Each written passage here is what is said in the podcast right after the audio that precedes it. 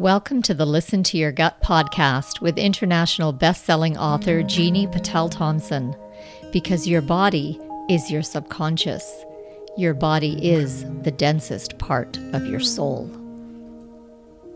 Okay, today we've got Dr. Scott Tyler, who is a second generation naturopathic physician following in his father's footsteps. He graduated from the National University of Natural Medicine in Portland in 1986 and has practiced in Langley, BC, in Canada ever since.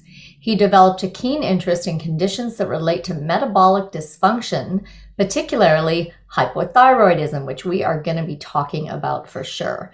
He has since co authored a book, A Pound of Prevention, in 1995 with his father, Dr. Alan N. Tyler, and is presently working on a book of his own about thyroid disease. He participated in a private herbal product company in BC called Bowen Island Botanicals. He served as vice president and a board member for 10 years with the Northwest Naturopathic Convention, chaired the Canadian Naturopathic Education and Research Society, and sat on several committees of the BC College of Naturopathic Physicians. Dr. Tyler also established a free clinic for the homeless in Langley at the Salvation Army with his lifelong friend, Dr. Ted Slay. In 2018, he joined the Boucher College Clinic as a supervisor. He believes that the future of the profession lies squarely in the hands of students and new graduates and continues to teach regularly at his own office as a satellite clinic of the school. He has no plan to retire anytime soon and so continues practicing out of one of the oldest federally recognized commercial buildings from 1889 which I've been to in Langley Prairie at Murrayville. It is the cutest building. Absolutely adore it.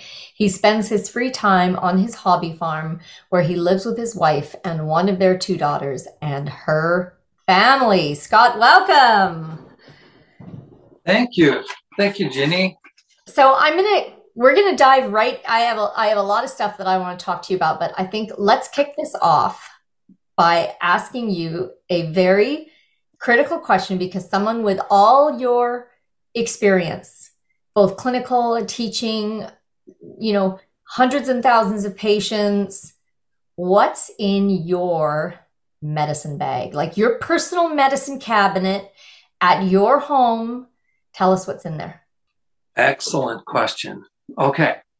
So uh, I may have mentioned this to you personally before, but I like to have certain things in my medicine cabinet just in case of an emergency.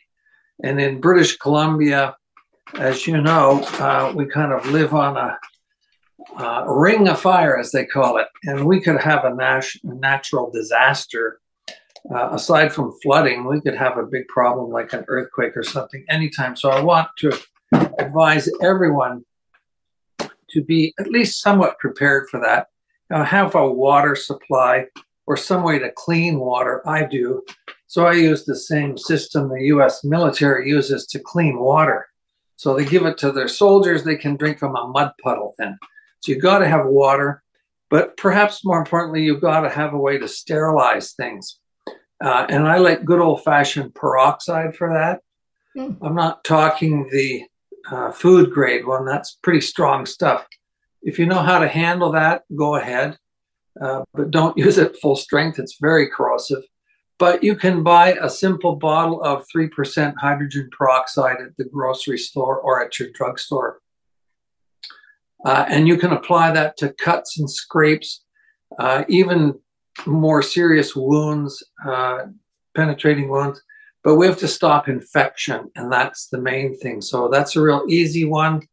Uh, you might also know that bleach, like good old Clorox, can be applied to water for drinking uh, just in a drop form. So a few drops in a quart of water and shake it up, let it sit for a minute, uh, and then it's sterilized. If you're so, sterilizing with the 3% hydrogen peroxide, how many drops or how much do you add per quart? That's a great question. I I've used about oh a half a capful, so it has a little screw on cap. I put a half a cap in a quart of water and shake it up and just let it sit for a minute until it stops foaming. Uh, pretty easy. So it's a nice now way. Tell me, tell me why you prefer hydrogen peroxide to potassium iodide for sterilizing water. Well, uh, most people don't have any iodine, which we can Ah, talk about. right. Uh, and secondly, um, if they do have iodine in some form, they don't know how much to put in there because it's in different concentrations. Like Lugol solution comes in several concentrations, and True. not that you could hurt yourself with iodine ever. Uh, it's non-toxic in even very large amounts, uh, but it doesn't taste very good, uh, and Sure. that's probably the big issue with it. And uh, otherwise, it's amazing, incredible stuff. So that's the other thing I have at home. I have iodine in a bottle. Uh, so I like that. I bought that one online, and everybody else can too. Uh, there are reputable places that sell that. Uh, and the question might be next, you know, how much should I take if I'm going to take some iodine? And please take some iodine every day. Uh, I was just checking in with the uh, the very famous Cleveland Clinic. I don't agree with everything that they say, but they're very pro iodine, which I was happy to see. Uh, and there, of course, standard line is the same line you'll hear everywhere is 150 micrograms of iodine a day is uh, recommended. That's very antiquated thinking and uh, is wholly inadequate. Uh, but they do mention also that, uh, to their credit, that pregnant women should have uh, 250 micrograms, which is a quarter of a milligram, which is uh, insignificant, but is enough to prevent most birth defects. And that's the main reason to, to make sure it's uh, in mom's diet. So it'd be hard for her to get enough from eating potatoes, uh, salting her potatoes, etc. There's just not enough there.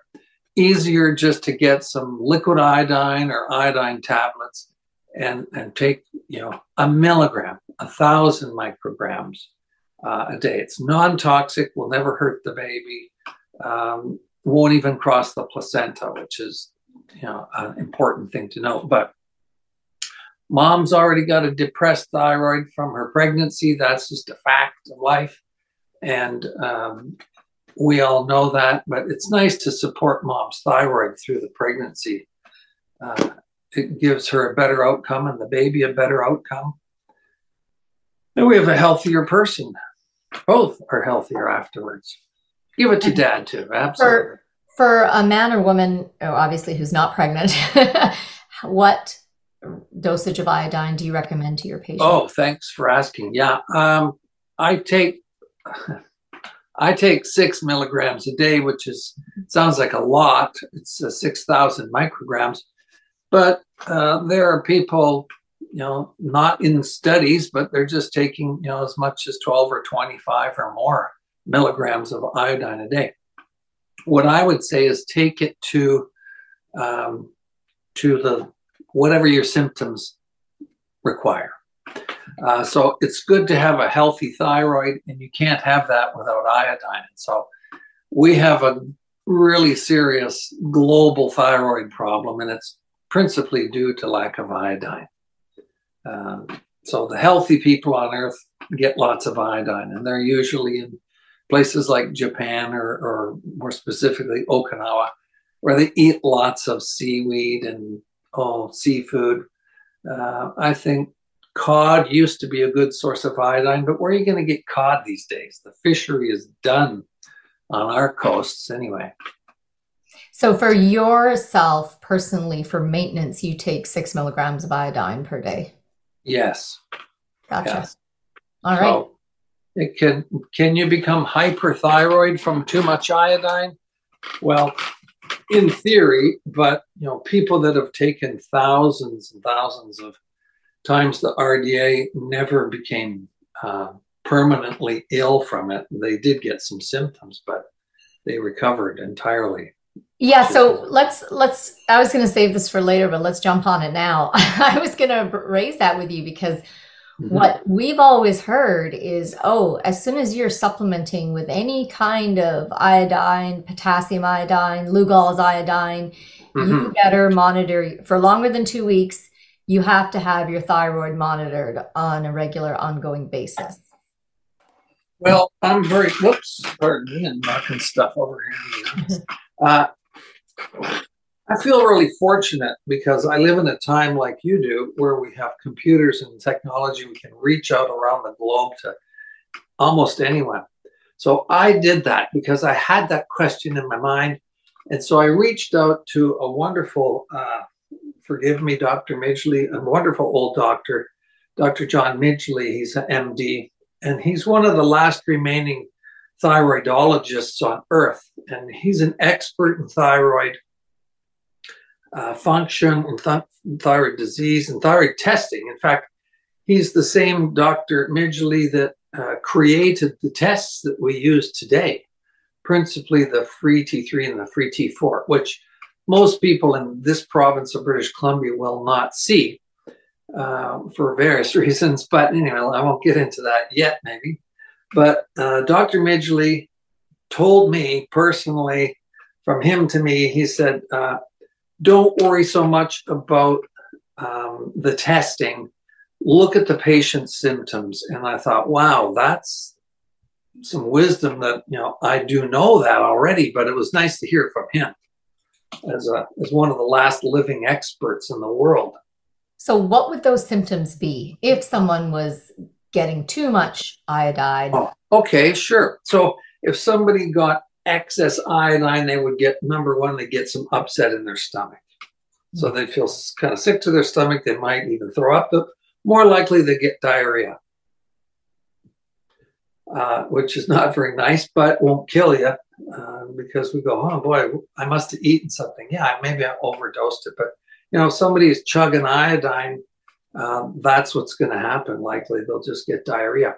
So if they do that persistently, uh, they could elevate their thyroid function. In fact, those who uh, clinically and in published research have had way too much iodine, they become, uh, most of them will become hyperthyroid. Um, but it doesn't kill them. They just get really skinny and jittery and sweaty. Um, there are worse things that could happen to a person. so it doesn't, it's not fatal, uh, people don't die from it. I defy anyone to find a piece of published research that shows it's fatal. There's, I couldn't find a case. I dug through the research.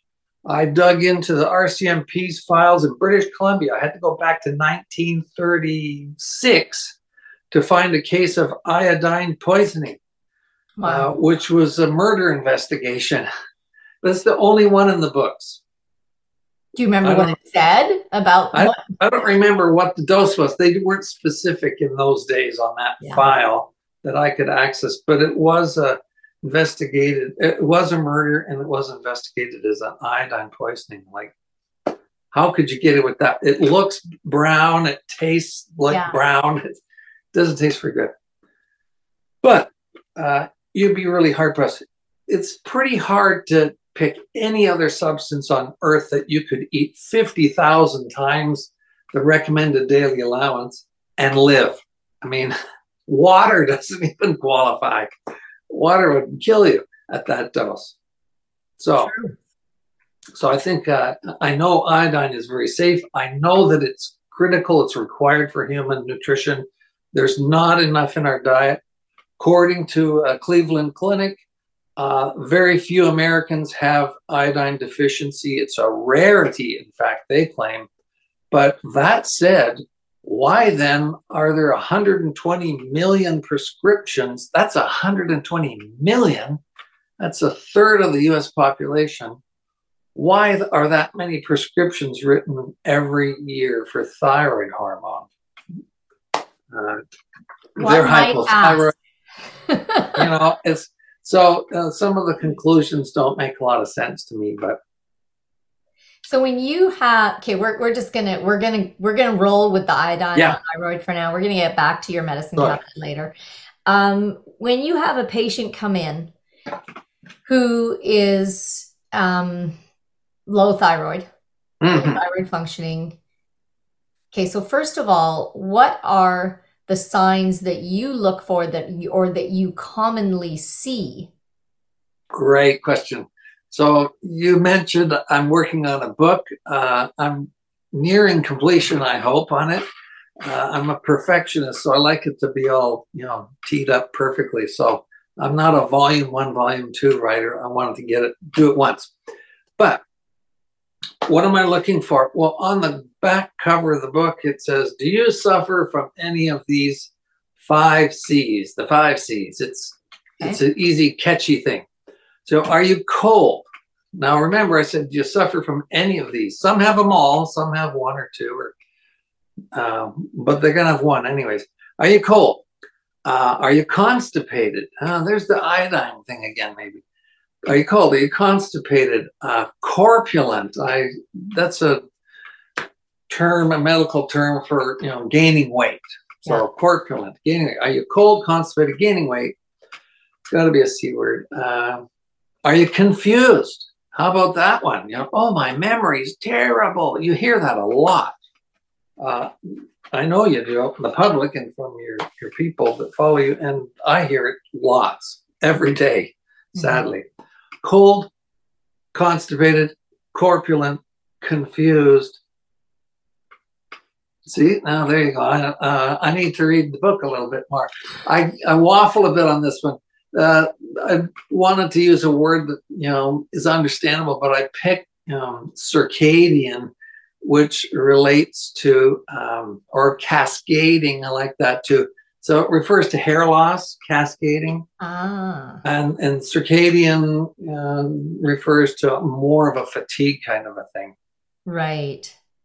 But uh, so if you're tired and your hair is falling out and you're cold and you're constipated and and can't remember your grocery list, mm, uh, you might want to think about upping iodine, number one. Uh, and we're not bad or indictable for that offense. It's just it is what it is. There's just none in the in the diet because there's none in our environment. And how are the plants going to get iodine if it's not in the environment in the soil? So um, if you have symptoms like that, and goodness knows there are 300 plus symptoms related to thyroid. In fact, I was just forgive me while I diverge here for a moment. Uh, non-alcoholic fatty liver disease. So fatty liver is being diagnosed left and right today. It's a very common problem. Uh, apparently, 25% of the people in the world with liver disease have that. Uh, and I can tell you, I know there's published research because I've read it. It's uh, it's linked to thyroid. Mm. So if our body's not burning or consuming fat, which is a great energy source, if it's not consuming the fat, it gets stored in the liver. Uh, and then it complicates. There's a tremendous amount of trouble coming from fatty well, liver. And healthy fat, because yeah. The unhealthy fats, especially, are what get stored because the body can't do anything with it. So yeah, why they hang around longer. Give yeah, us a big, quick list. Big, big long fats are long chains, the saturated fats, in other words.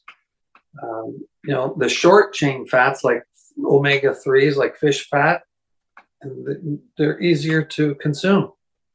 I like them. They're anti inflammatory, of course. Are you a big fan of um, grass fed animal fats like beef tallow, lard? Uh, sure, I eat that. I eat that fat because I've got my metabolism working. Ah. You can see it's warm in this room. I feel warm right now. Uh, but that said, um, I've got my metabolism up, so I'm burning calories to make energy. You know, right. I can go and have a nap and burn calories, uh, which I wish everyone would do. Not take a nap, but burn calories. So if you burn calories, you don't need a nap, uh, which ties into the you know the whole circadian business and in the waking and sleeping that gets messed up. Sleep gets disturbed terribly uh, with thyroid disease. They just want to sleep all the time and they never feel refreshed. Right. It's, it's fixable, I can assure you. So when they walk in the door and they they say, "Gee, I'm really tired and I got a terrible memory and my hair is falling out," that's a those are red flags. You know, nothing else causes that. You know, you'd have to be dying of malnutrition to lose hair. And in our part of the world, we don't do that. So it's got to be something metabolic. And remember, the hair follicles are super metabolizers. They're like the the canary in the mine. Mm. They're the harbingers of trouble. So if the hair follicles are dying, it's not good. So if someone walked into your clinic with those five C's, oh yes. Now let's All say let's say because I have a lot of listeners in the states, you know, where their healthcare for for blood work and medical tests can be astronomically expensive. So let's say yes. someone can't afford to go to a doctor, have those tests done, but they've got the five C's. What would be a safe dose of iodine for them to start supplementing with? Excellent. Oh, get started. I would I would lean on the side of a little bit higher, like three milligrams. So 3000 micrograms. So if they find a liquid iodine that's, you know, 600 micrograms in one drop, you know, take, I can't do the math. Yeah. four or five, four or five drops, five drops. There you go. That would get them three milligrams. It, it sounds like a lot. It's not, as I you know, alluded to no. earlier. I have, this is the one that we sell in our shop. Beautiful. Potassium iodide. It's, it's, you get a glare on it. But anyway, when I told you what this is, this has 25 milligrams in one drop. I I told you there are people taking more than that. That's... So I've been I've been doing this for the last uh, what's it been about two weeks since I saw you last time. Mm-hmm. I've been taking this every single day. And, uh, wow. Yeah, so far so good. So wow. just a drop, and if it, it's not as hard to get one drop off, so if two drops go in, and then I just skip a day, I skip the next day. Yeah. Well, but, we know it's we know it's not going to hurt you. You know, it's it's not toxic. Which is miraculous because a lot of my scar tissue protocols for both intestinal strictures and rectal strictures use this very uh, you know, high potassium iodide. And I've always told people, okay, well, but if you're staying on it for longer than two weeks, make sure you have your thyroid monitored. So knowing that, oh, we don't have to do that, they can just do the protocols. And oh. not only will they be fine, but the iodine is probably going to fix some other issues that they have. Oh, oh yeah. Uh, there's a list as long as your arm. Uh, by the way, you know, here's the simplest test for thyroid. You know, somebody, you know, I've had many students ask me those same questions. And I said, well, someone walks into your office and, you know, check their pulse rate, you're obliged to do their vital signs, at least should look at that. So if their pulse rate you know is 120 sitting in a chair or i've seen them at 135 where they have an overactive thyroid. Mm. uh, not in a child they have much higher heart rates but but if their heart rate is at 70 or 80 or even 90 or they're 100 because they're nervous meeting a person somebody or just at home sitting there relaxing if their heart rate is 60 or 70 or 80 they don't have an overactive thyroid. That's impossible Impossible. Hmm. Guaranteed. So, what's the break point on the pulse rate for an overactive thyroid? What well, the, the textbook says 120, but if you're sitting at home alone, you know, in your recliner, you know, reading a book or something, and your heart rate's, you know, breaking 120, uh, it's might be worth looking into. Right. You know, medications aside, because yeah. medications do weird things to people. Mostly, you know, if they're seeing a medical doctor for blood pressure, they're going to get stuff that slows their heart down to nothing almost. Right. Sadly. Okay, uh, I also want to jump back to the water filtration system you said you have, yeah. which is the same one the U.S. military issued. Oh yeah, can yeah. you can you give us a brand name on that or what? Uh, I think it's called uh, LifeStraw or something like oh, that. okay, yeah, I've seen that. Uh, yeah, you just stick, you pull it out of the pack, stick it in the water, and suck on the other end, and it filters through a charcoal filter. I think it is, or a micropore filter of some type. Awesome. Uh, but those are terrific, and you can get them. You know, I bought a whole whack of them for my family. I gave them to my kids, put them in their emergency kits and for their families and uh, friends, even. But it's well, a nice. Gift. I like that because it's also super portable. Because, like, yeah. an earthquake or uh, you know the wildfires that California's been having, like you got to get you got to get out fast. So if you have a bag packed, yeah. where's my sport bottle? You know, you don't have time for that. No, if it's sitting there in your medicine bag ready for you to grab as you flee, because I have a Berkey stainless steel filter and that does the same thing. Like you can take muddy, scummy pond water and put it through your Berkey and it comes out totally pristine, clean, ready to drink. Yeah. It's it's a unit. Like you would have to carry it. It was like you might not have room for it. Yeah. So well, this like one's the, this one's you know looks like a Starbucks straw almost. It's pretty small. Uh, it's a little bigger than that, but but it's very portable. You know, just like you would want for you know your backpack if you were a soldier kind of thing. Right. Okay, so back to the thyroid because I know a lot of people who've been on you know desiccated pig thyroid, Armour mm-hmm. thyroid. Mm-hmm. Um, the people I know tend to avoid the synthetic thyroid, mm-hmm. like Synthroid. But yeah, oh, yeah, been good. on a natural thyro- thyroid supplement for, you know, I know people who've been on it for five or 10 years. What would you do with a patient like that to kind of, can you restore normal thyroid function? How does iodine play into that picture? Oh, it's uh, it's possible, uh, absolutely. Uh, they have to have iodine, and they have to become replete in iodine. So they got to start there. Number one. Uh, so, and thereafter, they have to get enough protein in their diet, and everybody pretty much has got that covered. Uh, and then they can get the building blocks for the thyroid. Uh, you know, a multivitamin has all the other uh, little bits and pieces that are required. There's a little bit of copper we need, and riboflavin, etc. Uh, so, you know, good daily multivitamin. You know, you'll outlive everybody else if you take a multivitamin. By the way uh, especially if there's iodine in it. And uh, the good ones have some iodine and some selenium, because selenium is required to convert the T4, which the thyroid makes, the, the bulk of anyway, which is thyroxin. Mm-hmm. So the mm-hmm. hormone thyroxin needs to be converted to uh, T3, the active hormone. It doesn't happen without selenium. So it's pretty desperate. There's no selenium in our soil in North America until you get down to roughly oh, uh, Medford, Oregon. Uh, so the soil was all pushed down through glaciation. So there's selenium down there in Oregon, thankfully. Uh, but the rest of us have to get it in a pill. Right. A couple of hundred micrograms a day, uh, which segues into what if you have hypothyroidism that's not primary? So if you don't get enough iodine for your life since you were born, uh, that's pretty common.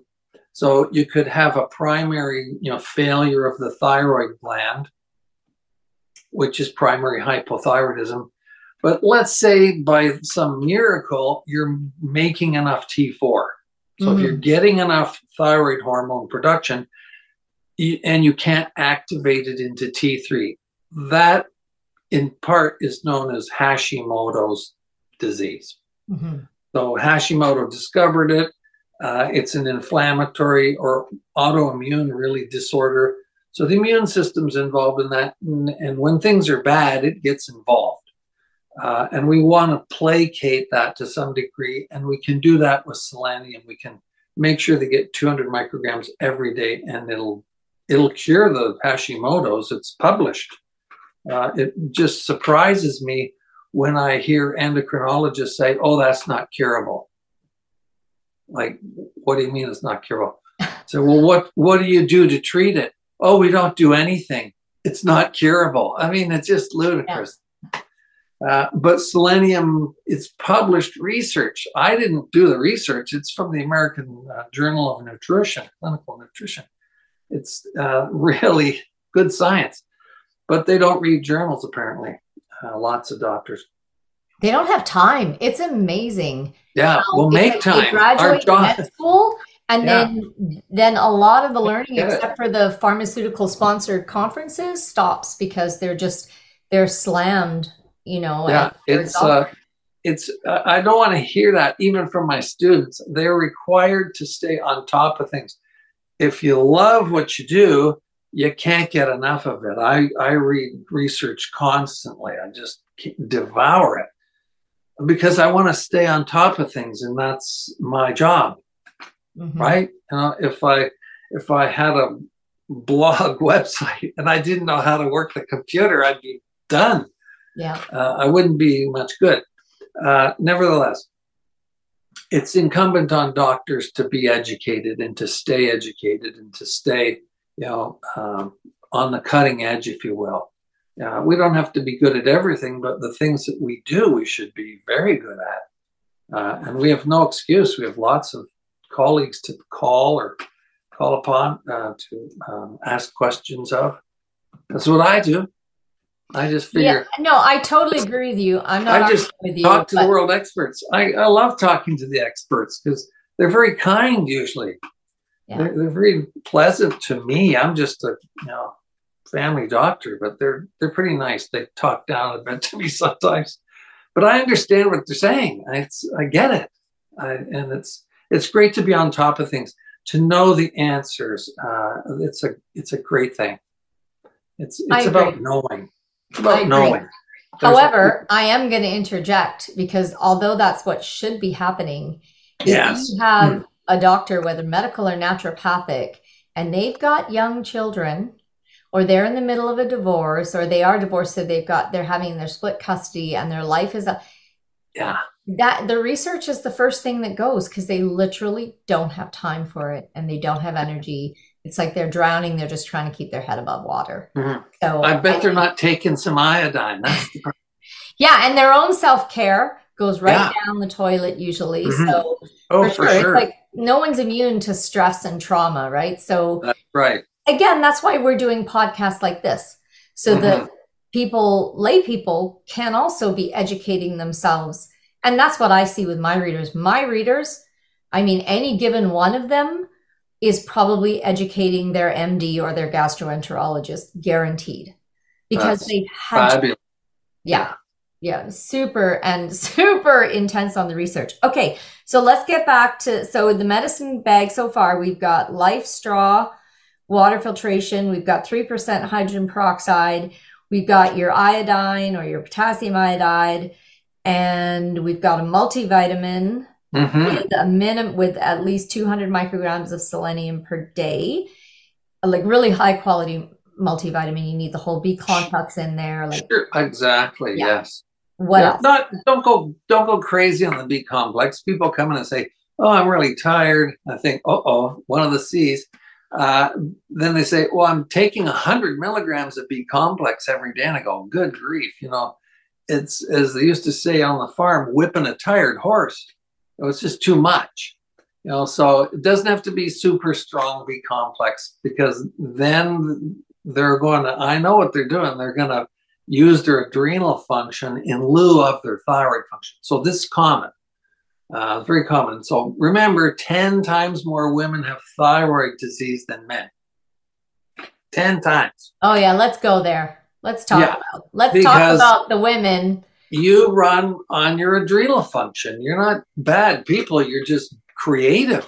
So you burn out your adrenals because your thyroid's not working, and that's not your fault again because the iodine's not there. And we haven't promoted iodine because my goodness, if you fix thyroid function, you know, 300 diseases disappear. Boom. Including polycystic ovary syndrome, which is super common, sadly. But many, many disorders disappear. Uh, let me say, put a pitch in again for the Okinawans. Uh, they have half the cancer uh, in Okinawa that we have in Canada. Half. Mhm. I mean, that should raise eyebrows in every medical community. Uh, half the cancer, their um, heart disease is unheard of over there. Uh, degenerative diseases of the the skeletal system, in the joints, the spine, um, it's remarkably less. So they outlive everybody on earth. That's their claim to fame. Uh, and they're happier. Uh, their IQ measures higher, which is very interesting. Uh, they don't care about anything because they're healthy. Uh, it's it's on their back burner. when I lived in uh, Japan, I would walk into my local grocery store, and the first thing when you walk in the store, is five huge barrels of different types of seaweed. That's Wow. the bulk Wow. section. You buy Yeah. seaweed in bulk. Mhm. It's, it was fantastic and it was all delicious. Um, so, yeah, exactly. Nice big daily source of iodine Yeah. as part of their daily diet. Yeah, it's it's their intake of iodine is very high. Um, there are estimates, but nobody has you know nailed it down yet. Um, maybe because nobody cared or they didn't think to. Mhm. Uh, but someone ought to do it. Uh, maybe I'll do that. Uh, but iodine is so critical. My goodness, that's uh, that's that's the one nutrient you've got to have every day, and water, right? Uh, and then get some protein, fat, and carbohydrates, and then throw in some vitamins if you have time. So what you're saying is that if someone's coming in and that, because I, I agree, the marketing on the B complex has been to combat fatigue. So you're saying that people are taking high doses of B vitamins to give themselves energy so they can burn out their adrenals even more rather than going, wait a minute, what should change in the way I move through life that I am not demanding so much of my adrenal glands, that I am not Mhm. exhausting myself so much. Yeah. They're they're the backup system. They shouldn't be on all the time. Why would we want to be in fight or flight mode constantly? You know, that will shorten your life, I guarantee it, and it won't be pleasant. Uh, it'll be short and unpleasant. Uh, so we want to defer to that metabolic center or engine, as one of my patients put it. Thank you very much. Learn so much from my patients. Um, they're my we're co mm, working on their health. I'm not babysitting their health. I'm helping like you are. Thank you very much. You're helping people to take care of themselves. Huh? Yeah, it has Here to come from within. Funky thing this is. It's uh, okay. Hopefully, it says it's charging, but that's good. Uh, so Fingers crossed we don't lose you. yeah, yeah. If Um, you do, I'll just uh, switch to something. So when you have, um, and it tends to be your female patients for sure. I agree. Women, you know, mu- pride themselves on being multitaskers and super responsible, and yeah, and also a lot of women have problems with setting those calm, healthy boundaries that protect their time and their energy. They don't Sure. even know what that is, let alone know how to do it. So, what kind of kickback do you get from your patients? Like when you when they come in and you're like, you got to stop using your adrenals yeah. to Well- fuel your daily life. Like what? Like does that does that go anywhere? Do you get like what happens?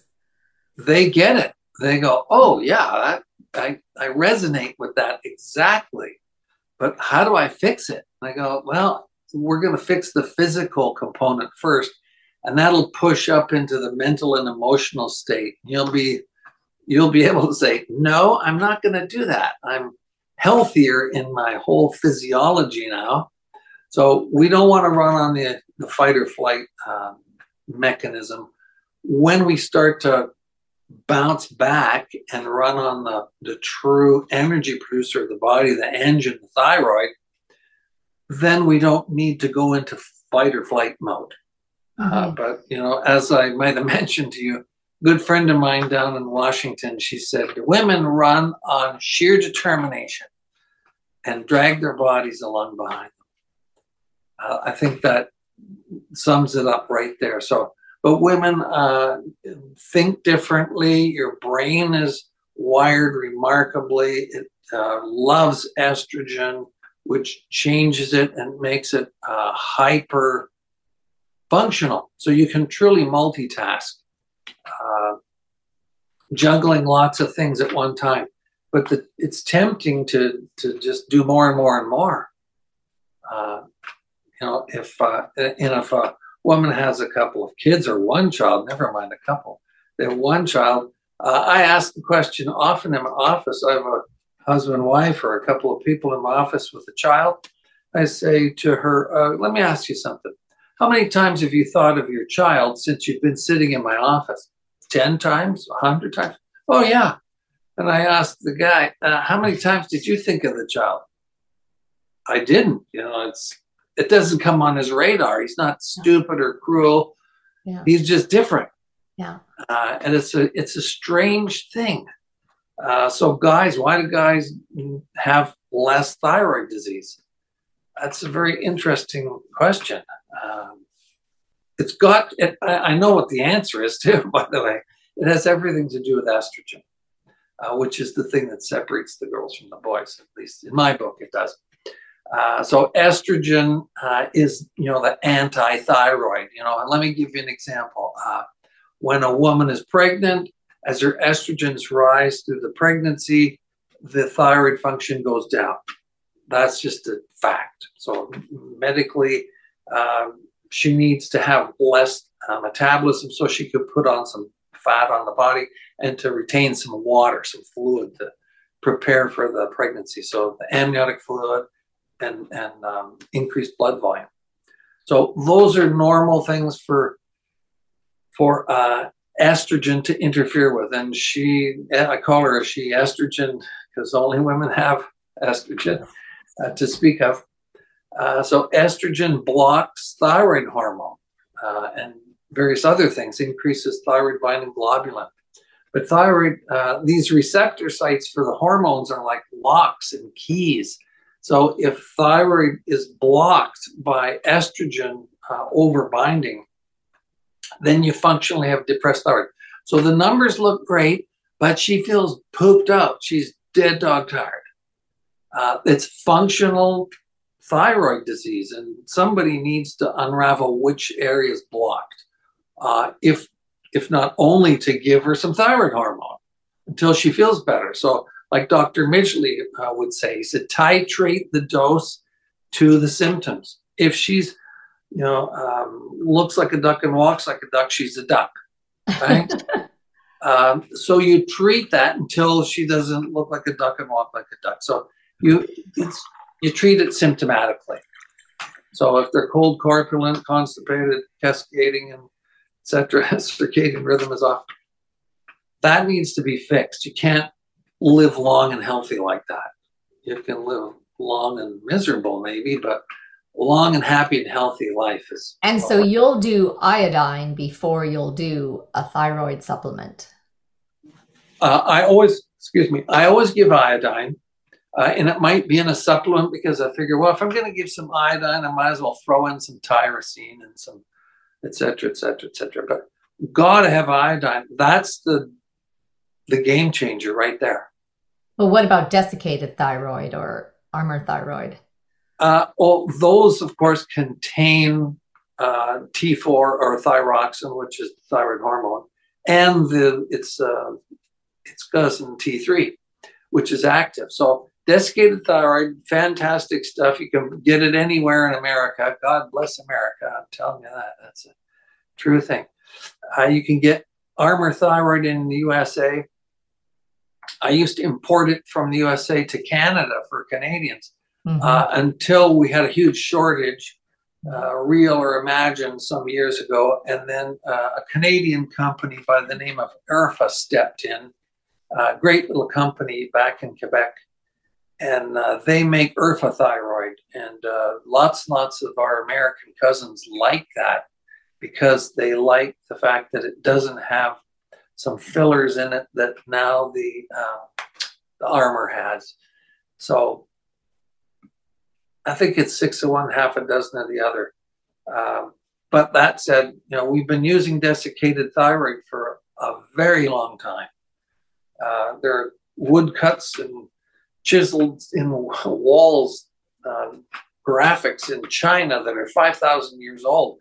And they're depicting people removing thyroid glands from a pig and drying it by the fire. So we've been using it a long time uh, as a support to metabolism and health. Uh, and it's not harmful. So I would say um, lots of people sometimes if they're really desperately low or I sense that they're really low, I'll just start them on some thyroid hormone right away. Boom. Yeah. Hmm. 60 or more, less often 120 milligrams, but 60 certainly milligrams. Uh, I wish it wasn't a prescription. I think it shouldn't be. Uh, insulin's no longer prescribed. You can buy it over the counter. I mean, goodness, we can buy aspirin over the counter. You know, 25,000 Americans died last year from aspirin. Yeah. Uh, but how many died from thyroid? Hmm, I don't think any. None. Follow the money, honey. yeah, exactly. So that you know, that said, uh, many uh, Americans and Canadians are being prescribed Synthroid, which is uh, a synthetic thyroid, uh, which is a terrible misnomer. Uh, it's not thyroid at all if it's synthetic. You can't patent thyroxin or T4 that humans or all mammals make. Can't patent it, but you can sure patent its twisted up cousin, which is synthroid. Uh, or or Eltroxin is what it's sometimes known as. Uh, but Synthroid is not thyroxin, and anybody that says it is is absolutely wrong, uh, or don't understand basic chemistry. So mm-hmm. if you put the molecules next to each other, they're not the same. Uh, my left and right hand aren't the same either. They look similar, but they're not the same. Uh, and with hormones, the whole lock and key analogy is very appropriate because if that hormone isn't identical, it doesn't bind uh, to the receptor inside the cell. So the engine of the cell is the mitochondria. That's where we make energy. And if that thyroid hormone doesn't bind there, it doesn't start the engine. So let's just back up for one second. Um, let me get a drinker. It's just water, by the way. Uh, so uh, here's the thing. So many, many, many, many people only get their TSH tested, mostly, you know, north of the border. South of the border, they do a great job of testing thyroid. Uh, in my experience, having lived and worked down there and trained down there. Uh, but that said, if you get a T4 and it, you know, quote unquote, is normal, it means nothing. According to Dr. Midgley, again, uh, the, the guy's the again one of the last remaining geniuses of thyroid on earth. Uh, we must listen to him as much as we can before we don't have him. Uh, but don't look at the TSH because we know in 2019 there was published research, which I quote in my my book manuscript. Um, the pituitary, which is the source of the TSH, is not sensitive to T4 or thyroid hormone like your body cells. So if your pituitary says, oh, there's plenty of thyroid hormone around, it's wrong. It's, it's a bad test. It's one we've defaulted to, and Dr. Midgley is not happy about that, and neither am I, frankly. It's clinically a disaster. Patient comes in, they know they have a low thyroid function. Their medical doctor, whose hands are tied in this province, all they can order is a TSH then the TSH doesn't say anything. It's, you know, it's who cares what it says? I've seen them at 500 and I've seen them at zero. It makes no difference. Person is hypothyroid until proven otherwise. The only three cases I've seen in almost 40 years in practice, all of those hyperthyroid patients had thyroid cancers. So I've never seen another case otherwise. Uh, and here's the crazy thing the treatment for thyroid cancer is thyroid hormone. Wait a second. Does that that sounds crazy, doesn't it? So, so that was invented almost 200 years ago by somebody named Heinrich Bayer. Uh, and if that rings a bell, it should, because Bayer aspirin has been around a long time. But the Bayer company are a huge pharmaceutical interest in Germany. Uh, and they were the biggest in the world until the Second World War. Uh, now they're just one of some big ones, but but Bayer discovered you could cure thyroid cancer with thyroid hormone, not synthroid, thyroid hormone. Yeah. So I find that amazing. So my patients are happy and healthy and alive. They've survived thyroid cancer. They didn't have radiation and, and uh, biopsies or excisional biopsies, uh, chemotherapy. Radiation is terrible stuff. Cutting out a thyroid gland is a terrible waste. Uh, they get enormous. I've seen huge thyroid glands, but they're underactive. They get bigger when they're trying to make thyroid hormone. And they also get uh, bigger when they're overactive, but that's pretty rare, uh, relatively, very, very rare. So um, remember, you know, 100, 100,000 plus Americans have thyroid disease. I, I would say that's conservative uh, because I love to watch the news at night. I watch from lots of st- uh, US states the news, and I look at the neck of the person doing the newscast. And if their neck is swollen and if it has a crease, they got some thyroid trouble. I can spot them pregnant before they even admit it on air. That's because uh, their thyroid swells up, and that's very interesting. That is very. Now we guess what we're all going to be looking for. Um, so, well, question for good. you: You have a client who comes in, and yeah. they're low enough in their thyroid function that you're going to put them on the desiccated thyroid right away. Yes. And mm-hmm. you're going to put them on iodine, maybe three to six milligrams a day, or yeah. however much they feel comfortable taking.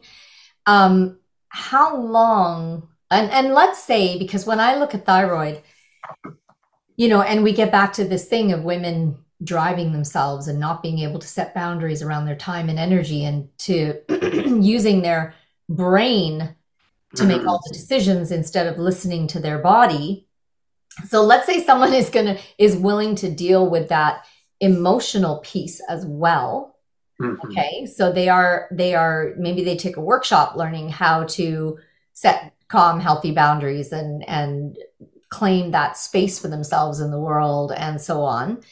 And they're on the desiccated thyroid and they're on the iodine. So they're they're doing mind body spirit all at once.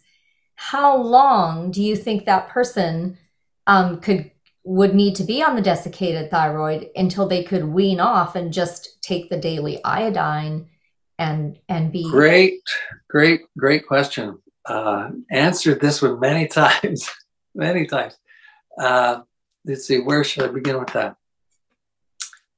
Uh, by the way, I've had patients call me back the next day say, Oh, I took 60 milligrams of thyroid. I can't believe it. I, I have energy. I woke up today and I feel like I can do something.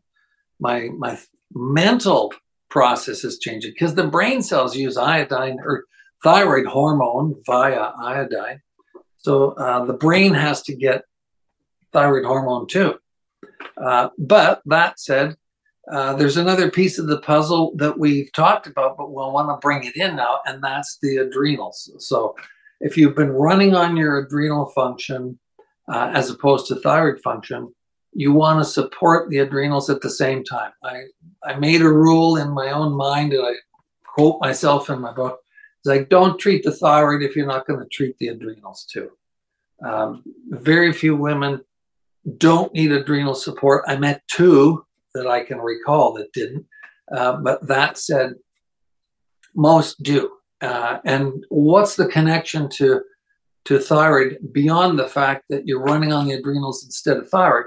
But the connection is the main adrenal hormone is called cortisol or hydrocortisone. So cortisone or cortisol is the same hormone.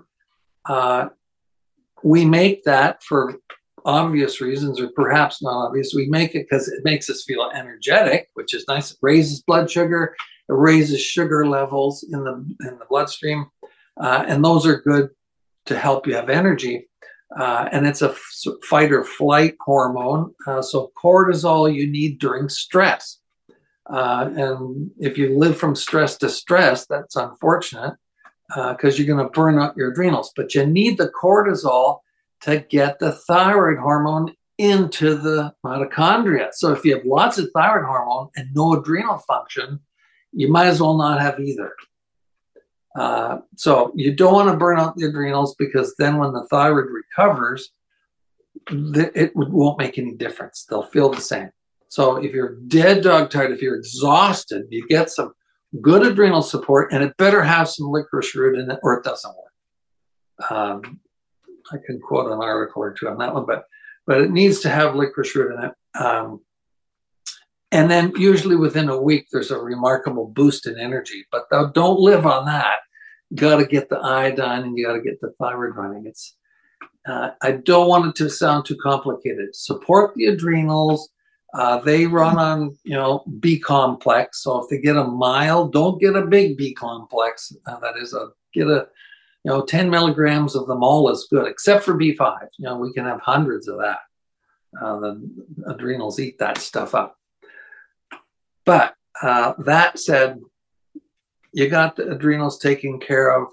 Um, that'll help the whole circadian rhythm. That gets rid of a couple of those C's. I can guarantee it.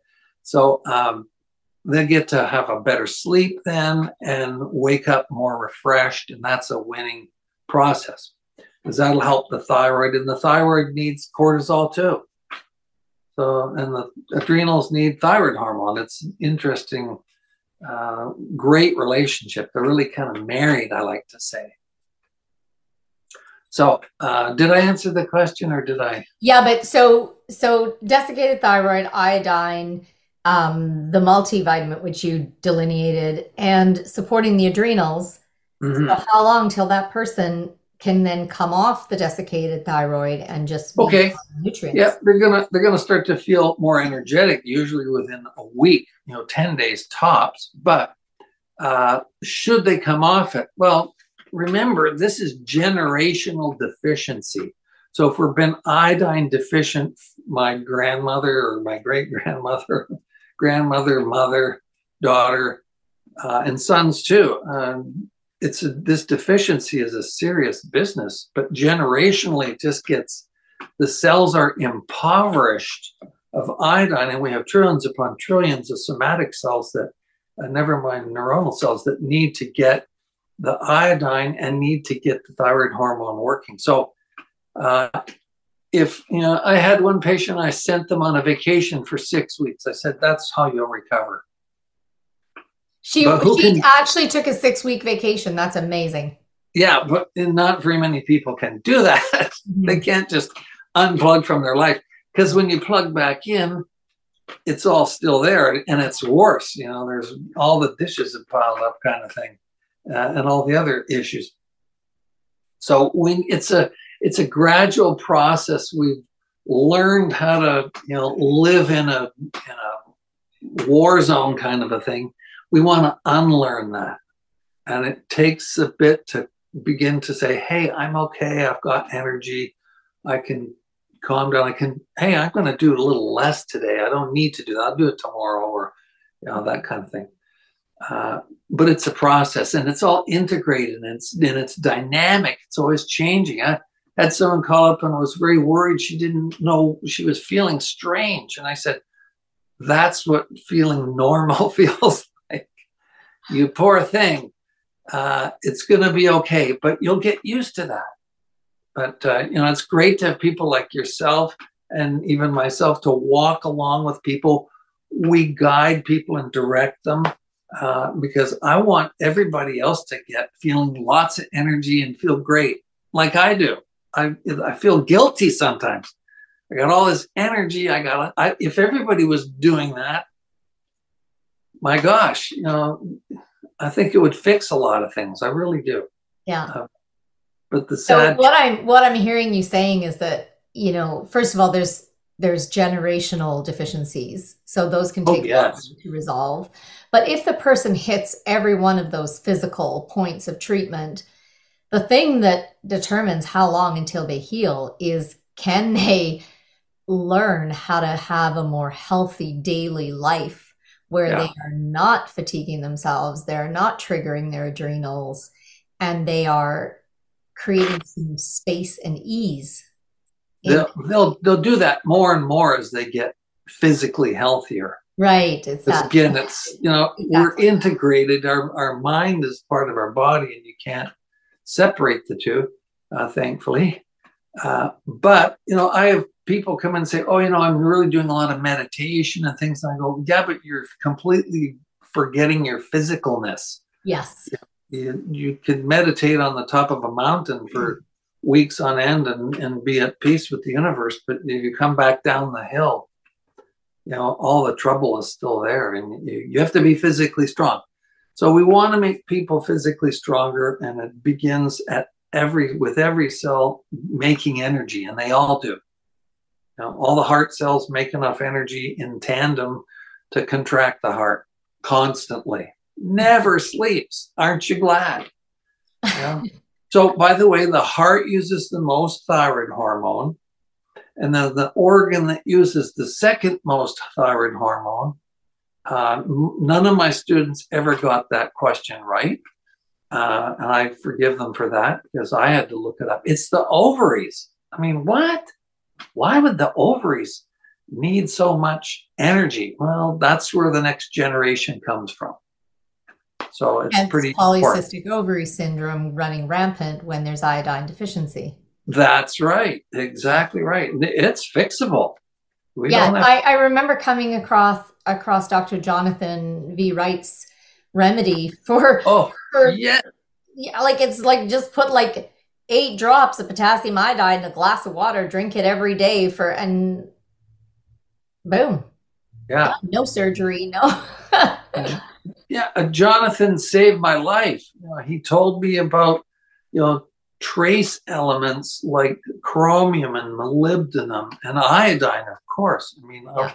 I, I watched him on the stage with a one of his nurses uh, doing the polycystic ovary iodine treatment, you know, putting it right on the abdomen. Yeah. But uh, Dr. Wright is a, a, hero of mine. I uh, admire him tremendously. I, I, trust he's well and healthy. I haven't talked to him a couple of years now.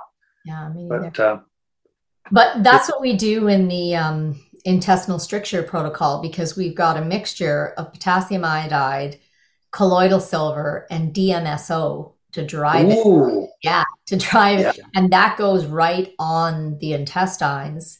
And then a layer of castor oil. And wow, yeah. A nice heating pad.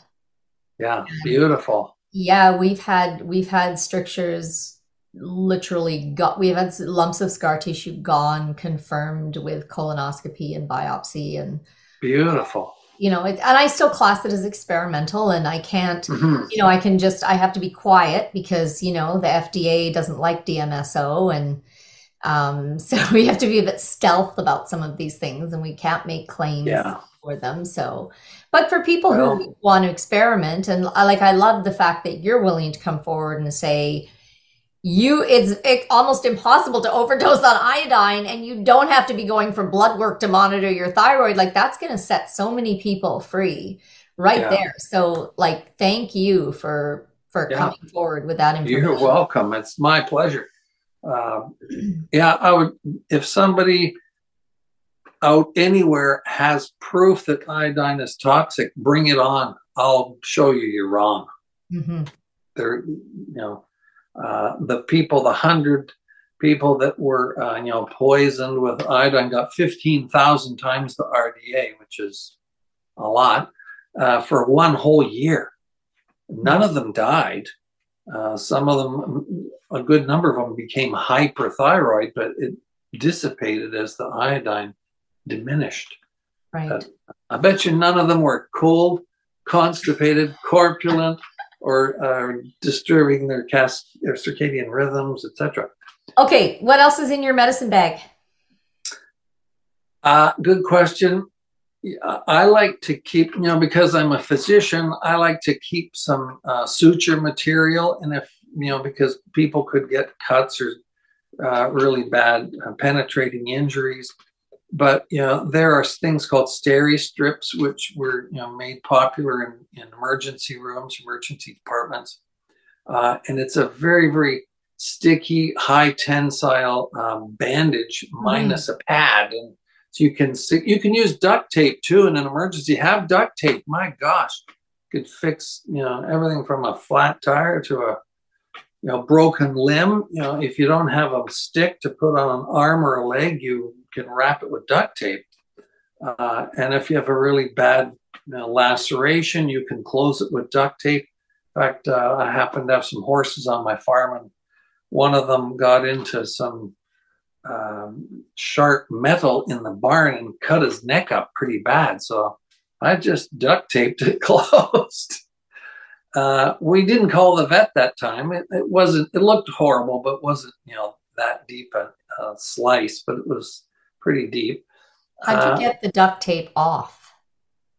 Uh, oh, it comes off very easily. The horse will get it off. Oh. Uh, it's Because we, the we have this image of duct tape is like once you put it on, how are you going to get it off? Yeah, better question is how do you keep it on there because they're they're moving and you know they're kind of oblivious to their injuries in most cases anyway. Uh, but duct tape's a good one for cuts or fractures or almost anything else. You can make it into a bowl or a cup, and it's pretty remarkable stuff. Um, the multivitamins, uh, I like to keep um, some spare thyroid hormone around because I don't want to go through another. Uh, oh, what did they call it? They said that there was a um, manufacturer shortage, which was not true. Uh, I know because a friend of mine uh, was working in a warehouse for the pharmaceutical uh, end of things, and he says, "Oh no, there's no shortage. Just we got racks and racks of thyroid hormone." And I thought, well, who said there's a thyroid deficiency or thyroid hormone deficiency? But sure upset a lot of people. I'm telling you, it's, it was madness on the internet, you know, in America particularly. A lot of people take thyroid hormone and we're freaking out. So always have some of that um, Do we have any suspicions as to why they created an artificial? Well, I think it happens more often than we would like to think. Uh, so if there's like that's a critical thing, just like insulin. Um, goodness, I would I would hate to be dependent on that. That, would- that would just kill people. Uh, but you know, thyroid's pretty darn important, and uh, I would say squirrel some away. So I keep I keep quite a bit here for my patients just in case. Mm. So so they expect me to take care of them in an emergency, and, and I'm trying to do that. So, um, but beyond that, you know, uh, I like to I like to store food. I tell people get a big sack of rice. You know, 20 pounds of rice will keep a long time. Uh, and then you got some food. You got some starch, anyways, to eat for, and you get some water in there, and, and you're good to go. And you can make a pot out of duct tape. No, it wouldn't work. It wouldn't work. Uh, but you could use an old hubcap as a bowl for crying out loud or a, a boiler. Uh, but have food, you know. Uh, wheat doesn't keep very long. Whole grains keep longer. So rice and oats and uh, that type of thing keep a long time, and you can eat that. And you know there are desiccated. I've got some K rations, uh, military rations that don't taste that good. But hey, if you're hungry, uh, it's good. And I keep a lot of those protein bars. Like we kind of work through them, but I like to keep you know dozens and dozens of those things around because if you don't have a meal, that's a good replacement. It's like, Mhm. huh, I ate something today. So you never know when things are going to go off the rails. You know, we've had plenty of disasters around the world anyway. Uh, Very true. so just because, you know, people depend on me and and uh, I take that seriously. And I have, I probably have enough multivitamins for the entire town squirreled away. So uh, if it ever came to that, I'd just give them away and say, look, have at her. I wanted to just jump back in real quick to the. All right, we lost you for a minute, but you're back, so we're good to go. I wanted to go back to um, your earlier comment about not taking too much B vitamins because what we found, and that may just be for like your normal person, but what we found for people with chronic long-term conditions like Crohn's and colitis, that we actually needed nice like 50 milligrams Mhm. of the B complex ongoing for quite a long period of time. Um, what's your thoughts on that? Oh, well, of course, because the gut is so important uh, to have it functional, the mucous membrane. If you're not absorbing nutrients, uh, which you're not doing during inflammatory processes like like colitis, et cetera, et cetera, et cetera, uh, yeah, you you're going to have to kind of overdo it a little bit uh, to get enough in there Right. Uh, of course, the mucous membrane then becomes impoverished or malnourished, and then it can't heal. So it's a bit of a catch 22. Uh, so remember something from embryology 101 in medical school or in uh, pre-med even.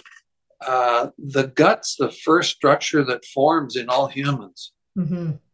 And everything comes from that. So a gut's pretty important if it forms first. Exactly. That, that, exactly. primal gut tube, very, very important. So nothing lives without a gut. You know, yeah. even a one-celled organism like a paramecium is just a mouth with a gut. So you have to have a gut, uh, and that's critical. So nutrition is number one, and then of course add the iodine and the selenium and the exactly. trace minerals and and and like we really we need it all. Um, so in closing, Dr. Tyler, is there hmm. anything mm. that you would like to say to people if you could if you could leave one directive from your culmination of your life's work so far mm-hmm. what do you want people to know great great question i had a student shadowing me yesterday in my clinic and uh, when she left she was a former student of mine uh, at the medical school and uh, when she left i said to her now what are you going to do from this day forward. And she says, uh, I don't know. And I handed her a bottle of liquid iodine. I said, You're going to take this every day. And she's a new mother. Oh my goodness, poor thing. You know, she's just going to be stressed to the max. But the iodine's number one. The very, that's, if I could give that to everyone on the street corner, I'd give them iodine. So critical. Love it. By the way, can I put a political plug in? You can feel free to edit that.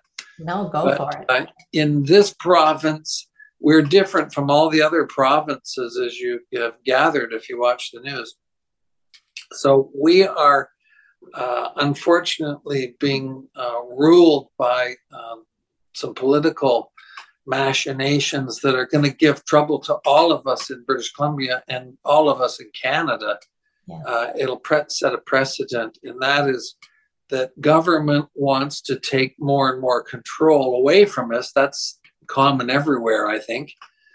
Uh, but that said, they they do want to take more control of our medical uh, lives, and they want to take that out of the hands of the person, the individual. And we're fighting against that presently by fighting this bill 36 that was you know just pushed through the house very surreptitiously and secretively yeah. Uh, but we're watching and we we know it went through and we're trying to you know, put a halt to that because we want people to hold on to their their right to choose their health care and to choose their doctor uh, and to have privacy my goodness you know my medical records are sacrosanct you know no one should be able to kick the door in and take those and read them.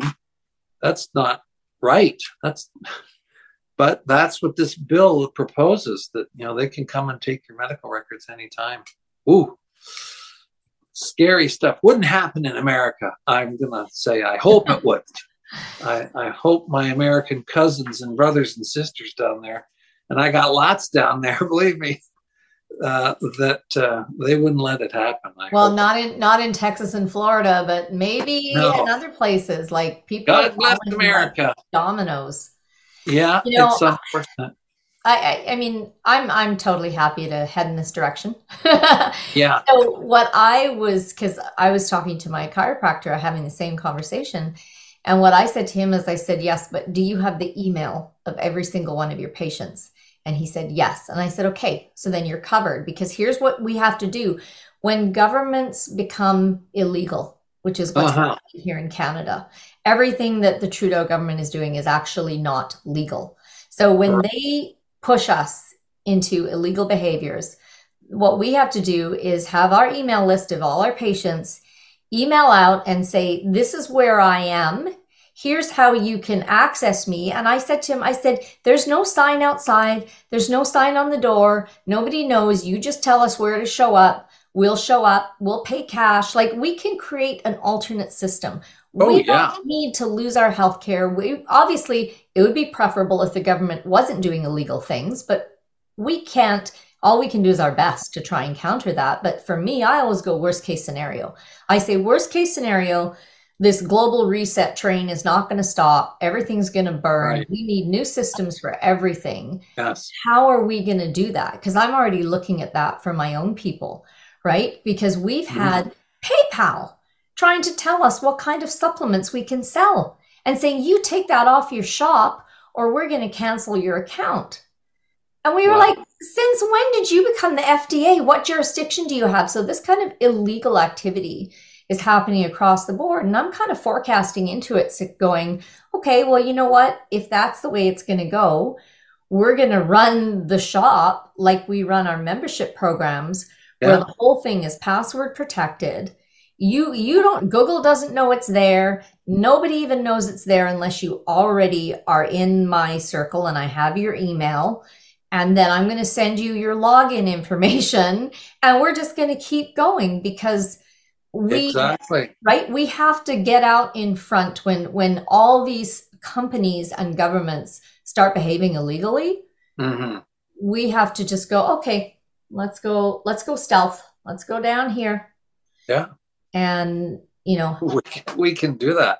I'm i'm all for that. I mean that's where i started. So yes. I've integrated into the medical system you know even to my shame but um, but i can just as easily unintegrate from it because that's where we come from. You know, like when they were trying to force all you naturopaths to get vaccinated.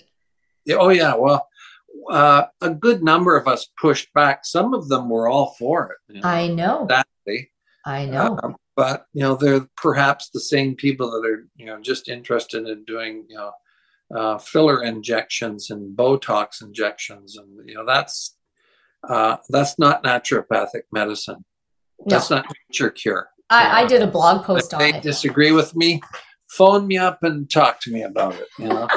Uh, but I've well, got you. You were one I've of the few the tiny license number. They don't. You know, I've got the experience, and you and you were one of the few that was willing to stand up publicly and say, well, yeah. "I saw after I met you. I saw the videos archived of you going on the news." And saying this is ridiculous. I mean, it cost me my job teaching, but I can still teach, and I and thanks to you, I I still have a voice. So it's Absolutely. it's it's powerful, and the people that are listening are interested. So, you know, uh, I don't want to just be a mouthpiece at the school too. So, yeah, I think I think the call is for all of us to go a little bit stealth and yeah. as far as we need to, but to not let you know illegal structures and and governing bodies determine our reality because we're we're sovereign beings. We don't need to listen to Big Daddy. We don't need That's to. right. There, it's our life. It's our health you know, if I want to drink coffee, I will with cream in it and sugar, even or not. But don't exactly. tell me. Yes. Know, tell me I'm not going to have that, or exactly. You know, if I want to drive across the country, I'm going to do it. Uh, we used to have a right under the Charter of Rights and Freedoms, but you know, eh, nasty political people will find a way around all those you know mm-hmm. rules that protect us ordinary tax payers. You know, taxpayers have power. We have our votes. We can vote them out, but we have to we have to organize and they don't let you organize you know? If you can't get together you can't organize and you can't fight them. But yeah. uh, i think you'll i think you'll see a, a struggle against the uh, the premier appointed here in british columbia. He's we didn't vote him in. Yeah. Uh, mr eby he's he was appointed by the outgoing premier and the cabinet, basically the outgoing premier.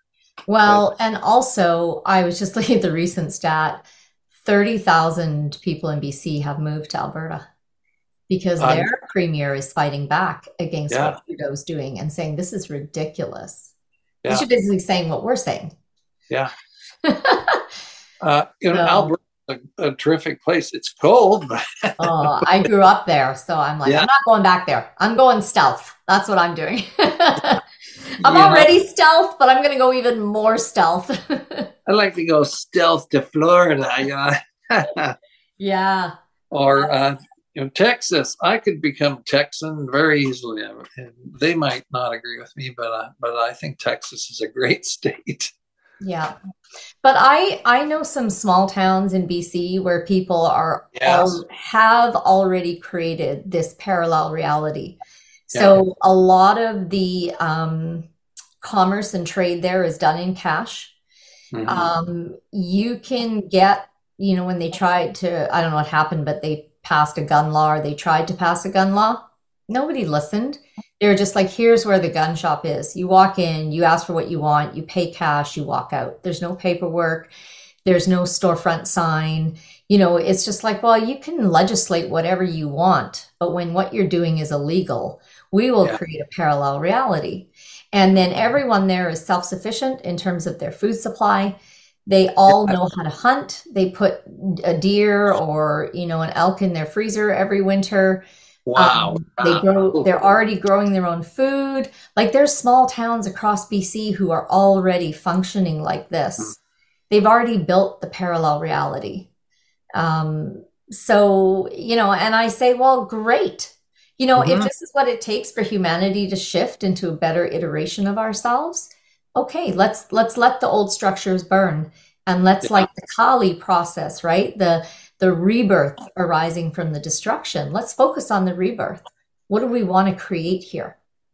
Yeah. You know, we want to create freedom, we want to create access, we want to create equality. Well, let's just go ahead and do that. Let's not wait for the government to do it or give us permission. Oh yeah, they're they're not. Uh, we have to fight. Uh, some of my colleagues uh, retired early. Uh, sadly, uh, sad to lose them.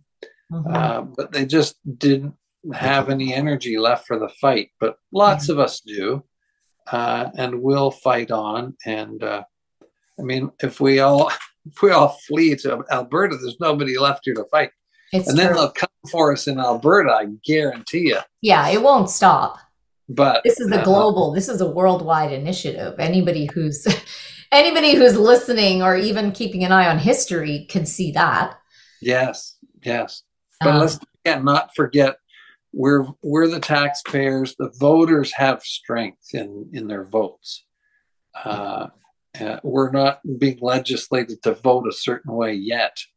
Uh, but uh, yeah, but how did Trudeau get in? yeah. you know, question. so that how did Biden get in? Like the corruption's already happened.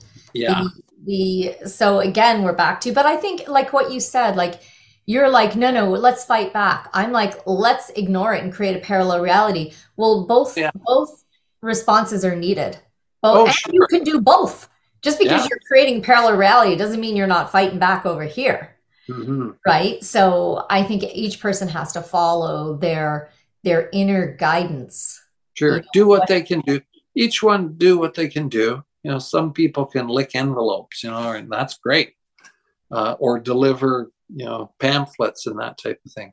yeah So I'm excited to get an update from uh, from our people working behind the scenes and, and in out in front. They're they're trying to recall Eby, and I don't know how that's going to go, but uh, we'll see. Yeah. At least they they're pushing back, which is. Uh, and Canadians, you know, they do have a spine, which is good. Sometimes you wouldn't know it, but uh, but boy, we get backed into a corner. We're dangerous. Uh, we I'm told. well trucker convoy Yeah, who did that God bless their hearts. What a bunch of great people. Where are we without truckers? Everything we get comes in a truck. exactly exactly Yeah, when this when this um, enforced vaccination of naturopath directive first came down the line and i was talking to a friend of mine i i did a blog post about this actually on oh, on one of my websites. Not my not my gut site because i keep that clean because i don't want to be censored but i've started another site under jinipatelthomson.com where i get a little more vocal. And i and i you know i had written to him and said listen here's the problem with and now you and i could probably do an entire podcast on how naturopathy has evolved and how now it's like kind of under the wing of, of the medicine the medical and Yeah. is that a good thing or is that not? And you know when uh-huh. i first heard about naturopathic i was so excited about it you know back in the early 90s late 80s because I was like, wow, there's actually trained, like really skilled professionals who don't want to give you drugs, who are educated in all the other things and all the other options. And I was like, wow. And I've seen that evolve over the last, you know, two decades or so to be mm-hmm. a lot of naturopaths are really proud of the fact that they can prescribe drugs and they drive they suggest drugs and they suggest vaccines and they suggest uh, it's like well we are, we have an entire humongous allopathic medical pharmaceutical complex for that naturopathy was supposed to be an alternative yeah let's be let's be different and celebrate our differences right yeah it's like if, if I want drugs and vaccines, I can go to my MD and it's covered. It's it's even free. Like I'm not coming here for that. Yeah, so exactly. I had said to him, I said, you know, and he his thing was, I have worked so hard for my license and nobody's taking that away from me. And I'm like, that's ridiculous because I would not take advice.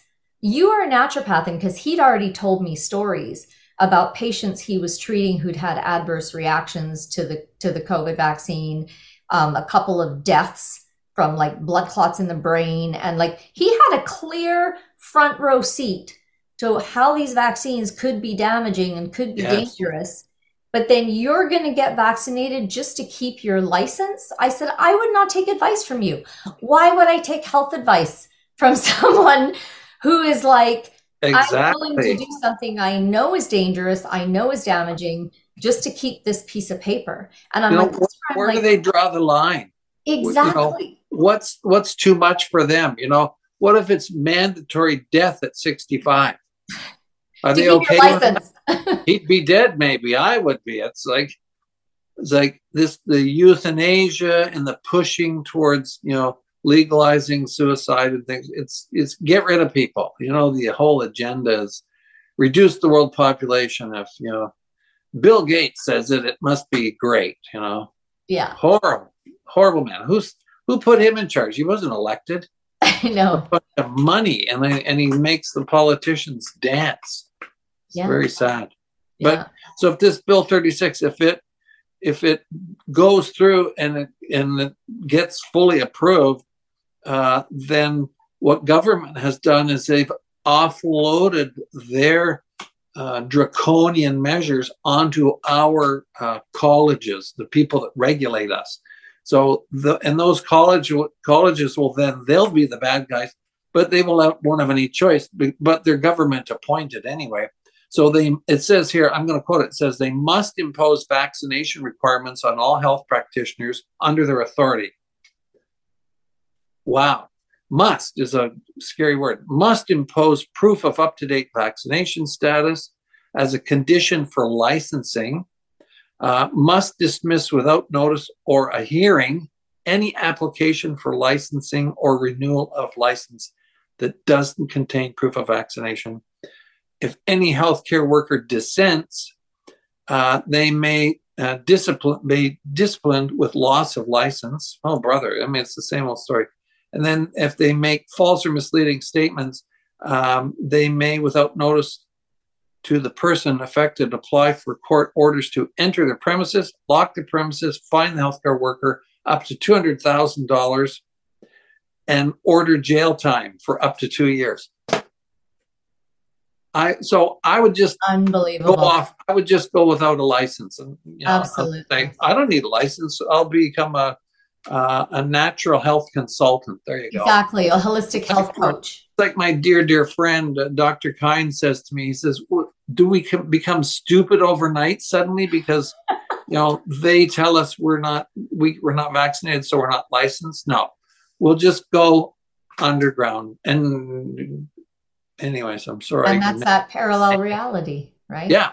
We'll just create reality. another economy. They it, it exists, and they want to get rid of it. I know that, but hence the you know the digi- digitization of money and so you know you can't digitize a potato though i like that one also, if i pay with you know my father in the olden days he got paid with a sack of potatoes one time 50 pounds yeah farmer was happy to you know take uh, trade it, and he was happy to. We ate a lot of potatoes today.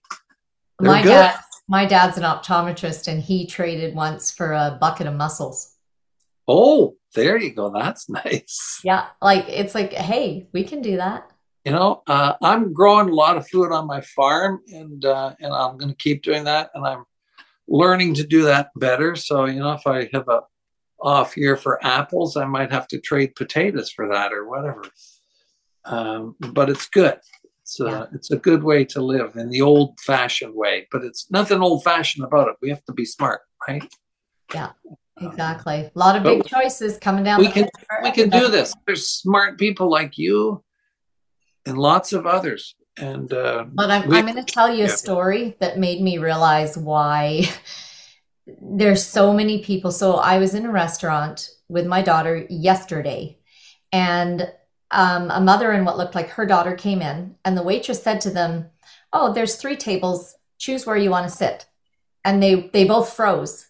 And their mother was like, um, and then she turns to the daughter and says, Where do you want to sit?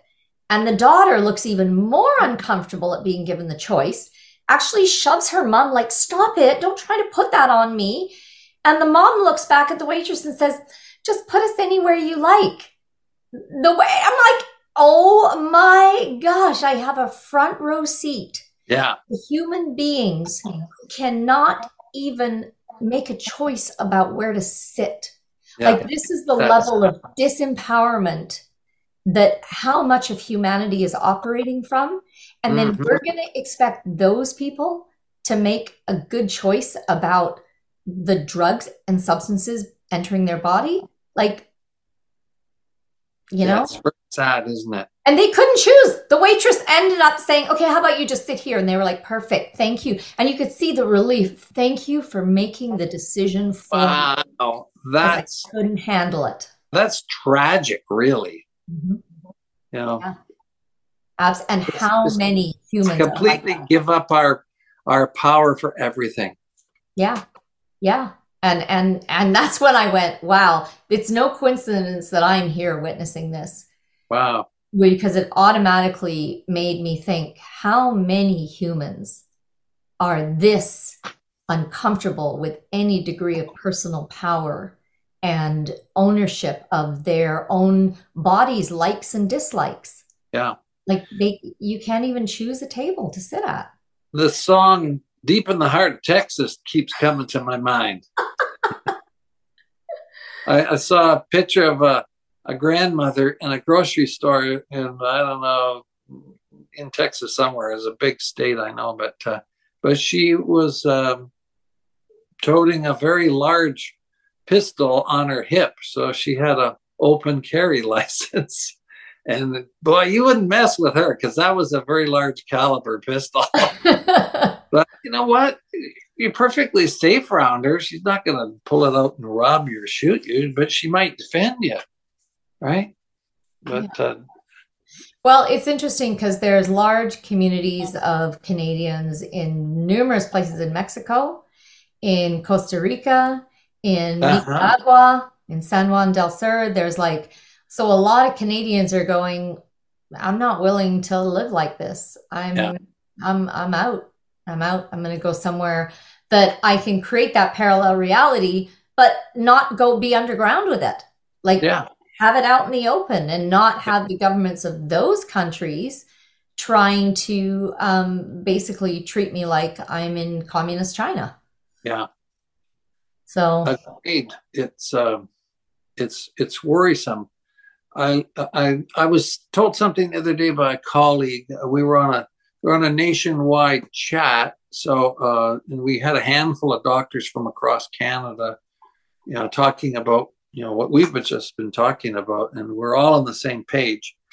Uh, but uh, the doctor from uh, Alberta spoke up and he said, you know, he read somewhere that uh, if uh, 15% of the population or of a group um, are determined enough that they can kind of steer the the um, the story, you know, they can Mhm. steer the way things go. But 15%, I I hope we have 15%.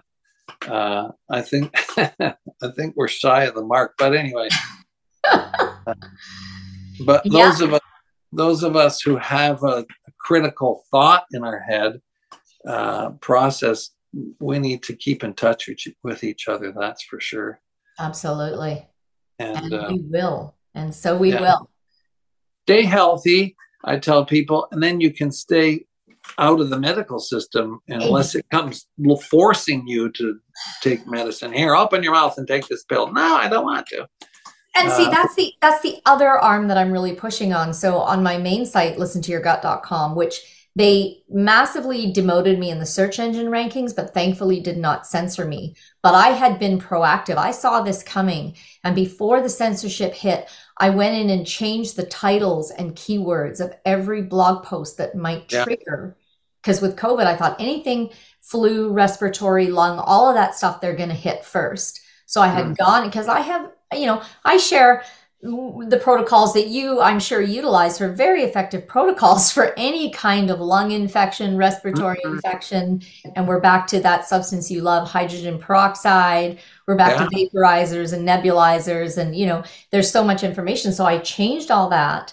But because I was an alternative health site that used to show up on page one of Google twice for a lot of keyword terms, I've been bumped to page 8 or 15. Okay, no problem. No problem. You didn't you didn't shut me down. But what I've also done is on that site listentoyourgut.com, I have a home remedy section and I have 350 pages of treatments that are tried and tested by my quarter million readers. It's Wow, all yeah. free because I'm like, people, you have got to get fluent in caring Mhm. for your own health. You have to have, like we talked at the beginning, what's in your medicine bag? Yeah. You know, what do you have Cool. on hand that you can treat these things that arise? And so, what I would add to your medicine bag for for my uses is I would add comfrey and wild oregano oil right off the bat. Those Sure. are my two. How about Pepto Bismol? You know, because bismuth sulfate, if we could get the raw material, bismuth comes out of the ground. Uh, bismuth will kill all the bugs that we don't want. Uh, so if you get uh, food poisoning, it will fix it in a day.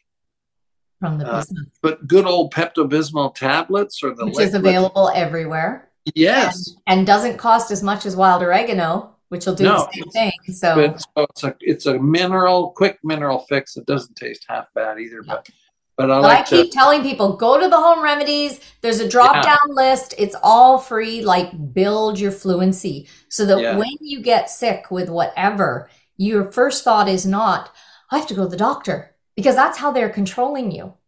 Your That's first right. thought should be, what's the home, what's the remedy, the tried and tested? Let's go look it up and let's let's gain fluency in those protocols and in those. we should we should run through some home remedies at some point. You know, we could do hours on that, couldn't we? Absolutely. Well, that's uh, why there's 350 pages of it there. Exactly.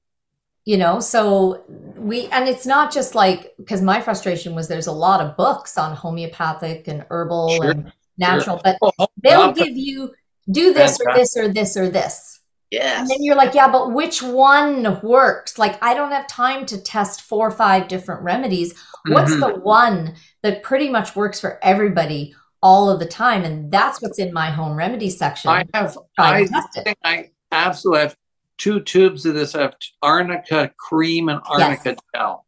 absolutely So, you know, my wife sprained her ankle the other day. You rub it with arnica and it, you know, and it heals very quickly. and how or about castor oil and hits their hits their head. You know, now they got a brain injury. Uh, uh, you can put arnica right on their forehead. I absolutely have. Um, and but- uh, but- castor oil, another very Yeah. wonderful substance. Powerful stuff.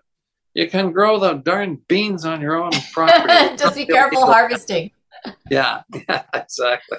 Exactly. Okay. Well, thank you so much, Well, Dr. Scott Tyler, and we are It's so a lot of happy. fun, Jini Patel Thomson. You're Yes, sir. you're you're a big big help to us all so thanks for doing this uh, you know it's the payment comes in many ways back to you it's good it's good karma. You're uh, you're sowing some great seeds there, and thanks for doing that. Thank you. And uh, we'll see what kind of if we get enough questions from people, we'll just have you back on again. Do, a, sure. do one. I'll, um, I'll do it. I'm glad to do it. Sure. Lovely. Thanks for holding the line for us. you too. Take your iodine. All right. Awesome.